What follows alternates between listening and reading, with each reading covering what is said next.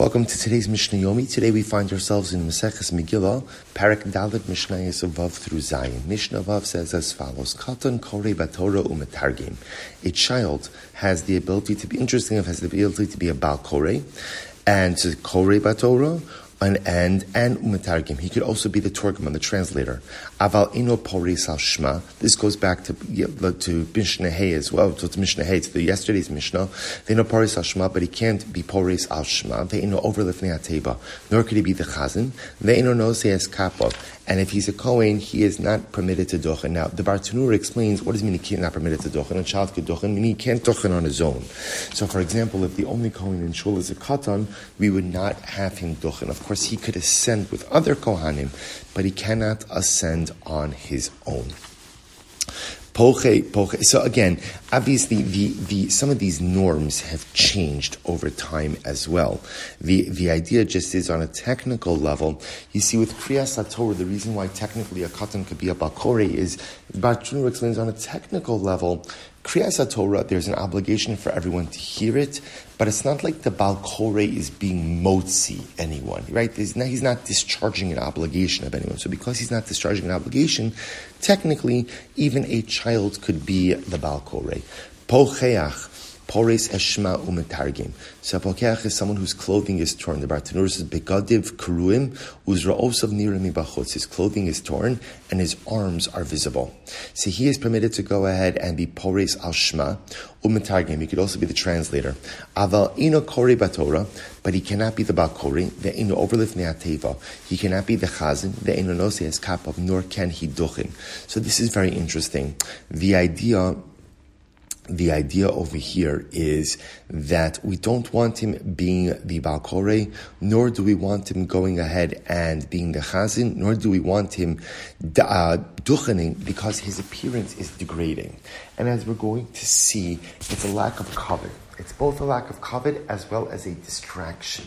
Therefore, someone with unkempt or torn clothing, he can be pori sashma because he has an obligation to do that as well.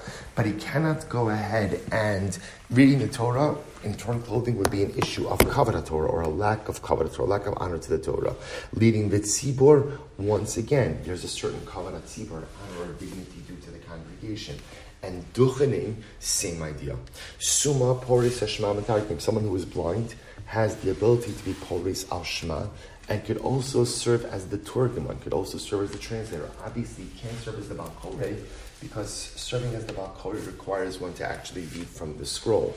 Rabbi Huda, Rabbi Huda says, no, kol shalo ra'am ma'orus miyamav eno poris al Remember, poris al means you missed the Baruch you missed the Brachos of Kriya Shema, you get a meaning together, you say Baruch you say the Brachos of Kriya Shema. Rabbi Huda says, part of the brachos of Kriya Shema is Yotzer HaMa'oros. We thank Hashem for creating the luminaries. Rabbi Huda posits that someone who has never seen the luminaries is not permitted to go ahead and be Poris Al Shema. Very interesting. Very interesting halacha. The Bartanura says, "Ve'in halacha Rabbi Yehuda." The Bartanura says the halacha is not like Rabbi Yehuda, and in fact, that's how he paskin that even someone who is blind can technically serve as the shliach tzibor, as the chazan as well, and certainly be poris shema along the same lines of, of things that could be distractions and therefore should not be done. Mishnah Zayin says as follows. Kohen sheyesh biyadav mumin. If you have a Kohen who has blemishes on his hands. The Bartanura says, This is true if he has blemishes on his face or on his feet. Lo says kapov. He should not duchen.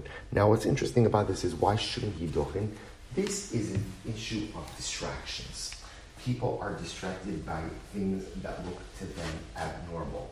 So we don't want the people to be distracted and therefore not pay attention to to the Kohen's brachas, and therefore again a Kohen who has blemishes on his hands or on his feet or on his face should not duchen. Rabbi Huda Omer, Af mishadu yadav tzivuos isotis upua lo yises kapov. Rabbi Huda says even someone whose hands are stained with a blue dye or a red dye should also not go ahead and should also not dochin. Now, why not? Why not? See here, because people will just stare. Now, it's not a question of people will stare and therefore they're going to make the Kohen uncomfortable, which is true also. but the idea is people will stare and they're going to be distracted. The Bartanura says, commenting on the earlier case, umitoch kach yavo l'stakl biyodov, v'mistakl v'kohanim kishenosim kapeim, einov kehos, mipnei shashchina shore ben yadehem. So this is actually very interesting.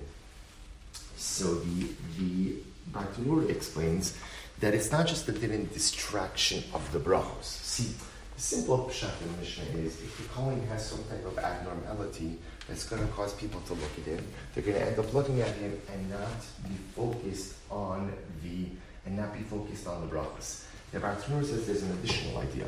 If the Kohen has some type of abnormality, people are going to stare at him. But the Bartanur says, what's the problem with people staring at him? They're going to come to look at his hands. And the Bartanur says, one is not supposed to look at the hands of the Kohanim when they are yochanim.